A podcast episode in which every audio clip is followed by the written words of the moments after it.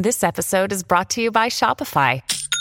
Forget the frustration of picking commerce platforms when you switch your business to Shopify, the global commerce platform that supercharges your selling wherever you sell. With Shopify, you'll harness the same intuitive features, trusted apps, and powerful analytics used by the world's leading brands. Sign up today for your $1 per month trial period at shopify.com slash tech, all lowercase. That's shopify.com slash tech. This episode is brought to you by Kia's first three-row, all-electric SUV, the Kia EV9. With available all-wheel drive and seating for up to seven adults. With 0 to 60 speed that thrills you one minute and available lounge seats that unwind you the next. Visit kia.com slash EV9 to learn more. Ask your Kia dealer for availability. No system, no matter how advanced, can compensate for all driver error and or driving conditions. Always drive safely. Find a fresh take on a fall getaway to Wilmington, North Carolina and beaches. Enjoy hiking trails in a state park, fresh seafood with a side of live music, and fall festivals galore. Then live it up along the Riverwalk in Wilmington's historic downtown. With three island beaches, Carolina, Kure, and Wrightsville, and a vibrant downtown, you get the best of the Carolina coast all in one place. Plan your fall getaway at WilmingtonandBeachesVacation.com.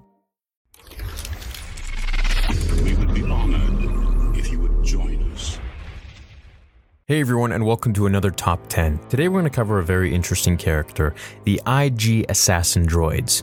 Now you're going to find out some stuff that is pretty unbelievable. Number one, Deadly Sentience. The IG series of assassin droids, also known as flute droids, were terrifying and highly adaptable killer automatons. However, none were as deadly as the IG 88 model, which was an unprecedented innovation in machine technology. The IG 88 units were programmed with an extreme range of creativity and intelligence.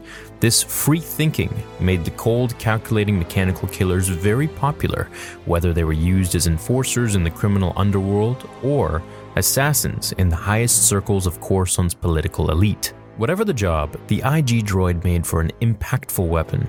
But for the scientists that gave them such independent thinking, well, they paid for their arrogance with their lives the moment they brought the first IG 88 droid online. Number 2. Multiple personalities. In The Empire Strikes Back, IG 88 was briefly seen in the scene with the other bounty hunters during the scene with Vader on his Super Star Destroyer.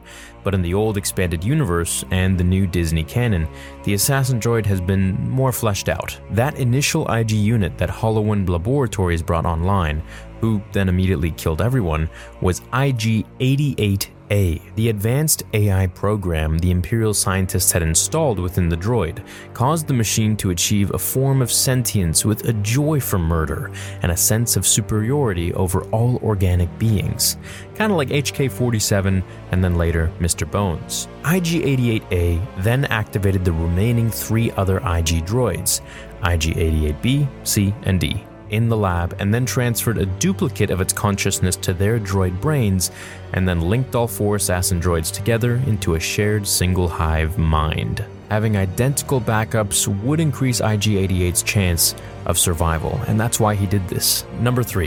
IG droid abilities. At 2 meters tall, each IG unit had blaster resistant armor and a cylindrical head spotted with red optical sensors. The positioning of the sensors allowed an IG droid to see in all directions at once, and with internal filters, the machine could access a wide variety of spectrums for low light situations. Though they lacked all olfactory sensors, they carried extremely advanced auditory and temperature sensors. The IG droids usually carried blasters and whatnot with them, but they were weapons just by themselves. If the need would arise, the droid's right hand fingers could serve as miniature laser cutters, while its temperature adjusted exterior plating could heat up so intensely that the assassin's body could burn or melt through anything. Well, almost anything. In addition, the killing machine could also use the palm of its left hand to mimic Darth Vader, in that it was capable of blocking blaster bolts and reflecting them back along the original path. Now, if you didn't know this, Vader actually had blaster repellent gloves. It's not that his hands could actually repel blasters, but his gloves could. That, and of course, the Force. Number four. IG 88 is not in The Mandalorian. For those of you who may not be aware, in the Disney Plus series The Mandalorian, the IG droid that becomes Baby Yoda's nanny is actually not IG 88.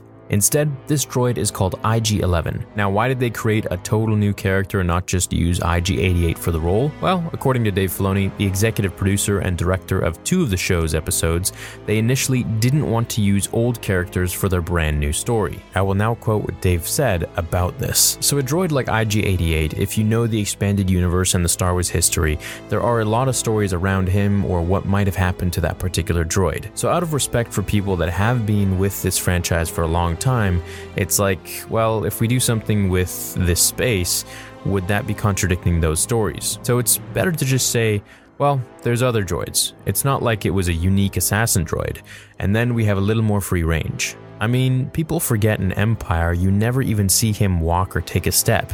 The prop was actually bolted to the floor, so just giving him feet was something new and original. So there we have it. They wanted to avoid dealing with any potential lore or existing mythos that associated with the character, so they created an entirely new one, just the same model droid. Now, with IG 11, they are free to do whatever they want and don't have the constraints to worry about messing with canon or legends, which I think is kind of a win win. Number 5. IG 88's head. IG 88 had only about a minute of screen time in The Empire Strikes Back, but it's technically not the droid's first appearance in Star Wars. Remember back to the cantina scene in A New Hope? when Luke goes to the bar with Obi Wan. IG 88's cylindrical head can be seen as part of the barkeeper's distillery setup. Now, for even more info out of universe, the prop was actually originally a component part of Rolls Royce's jet engine. So, yeah, you know, IG 88's head is a repurposed Rolls Royce combustion engine. Number 6, IG 88 the Revolutionary. The first of the IG 88 droids, IG 88A, started a droid uprising on the volcanic planet of Mechis 3. This is where the machines killed any flesh and blood being that they encountered. Mechis 3 was one of the prime droid manufacturers in the galaxy. While another copy, IG 88B, became a bounty hunter, yes, the IG 88 that we know and love,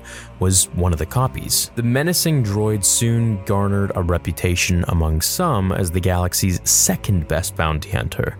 IG 88B became a bounty hunter in the first place to build up credits to help fund their droid revolution and to keep suspicion and attention away from IG 88A's activities on Mechis 3. Number 7. The Marvel Connection. Taika Waititi, the director of Thor Ragnarok and the upcoming Thor Love and Thunder, also directed the final episode of The Mandalorian. Along with that, however, though the motion capture is provided by actor Rio Hackford, Waititi himself is the voice of IG 11. The director actor considered the droid to be very innocent, like a child armed with a gun, and played into that when he found the voice for the character. Number 8. IG 88 hunted after Princess Leia. Searching for a data tape that contained locations of Imperial bases, which Princess Leia had come into possession of, IG 88B pursued the princess on the outer rim world of Garel. Assisted by the Mandalorian rebel, Sabine Wren, Leia fled the assassin droid as it opened fire on her in the corridors of Garel City Spaceport. However, being the artist that she is, Sabine used a paint bomb to cover IG 88B in purple and Leia manipulated some stormtroopers into attacking the assassin droid, forcing it to retreat. This episode is brought to you by Bumble. So, you want to find someone you're compatible with, specifically someone who's ready for a serious connection, totally open to having kids in the future, is a tall, rock climbing Libra, and loves rom coms with vegan pizzas on Tuesdays just as much as you do. Bumble knows that you know exactly what's right for you. So, whatever it is you're looking for, Bumble's features can help you find it. Date now on Bumble. This episode is brought to you by Wondersuite from Bluehost.com. Website creation is hard, but now with Bluehost, you can answer a few simple questions about your business and get a unique WordPress website or store right away. From there, you can customize your design, colors, and content. And Bluehost automatically helps you get found in search engines like Google and Bing.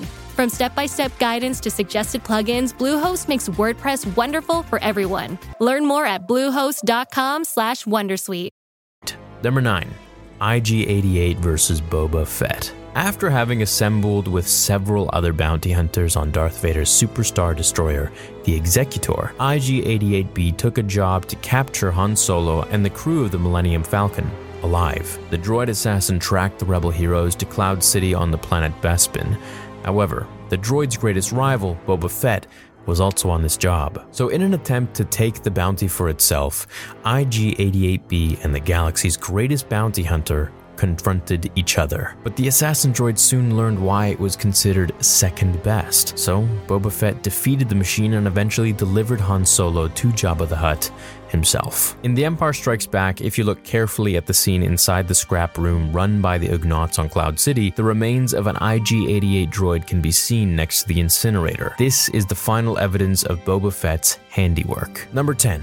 IG 88 became the Death Star. Shortly prior to the Battle of Endor, all the IG 88 units were destroyed except for IG 88A. It was the first of their series to come online and was now the last, but its mission to conquer all organic life with a droid revolution remained, and so it had found a way that may have been the perfect method of achieving its genocidal vision. The deranged machine managed to get itself aboard the second Death Star and gained access to the battle station's computer core. Transferring its consciousness into the planet killer, the IG droid had become the most powerful weapon in the galaxy. However, the assassin droid allowed the Imperials to believe they were still in control, so when the Rebel Alliance entered the system and commenced their attack, IG-88A fired at them with the super laser. As the battle continued, the killer machine prepared to transmit a signal that would turn all droids everywhere against their masters.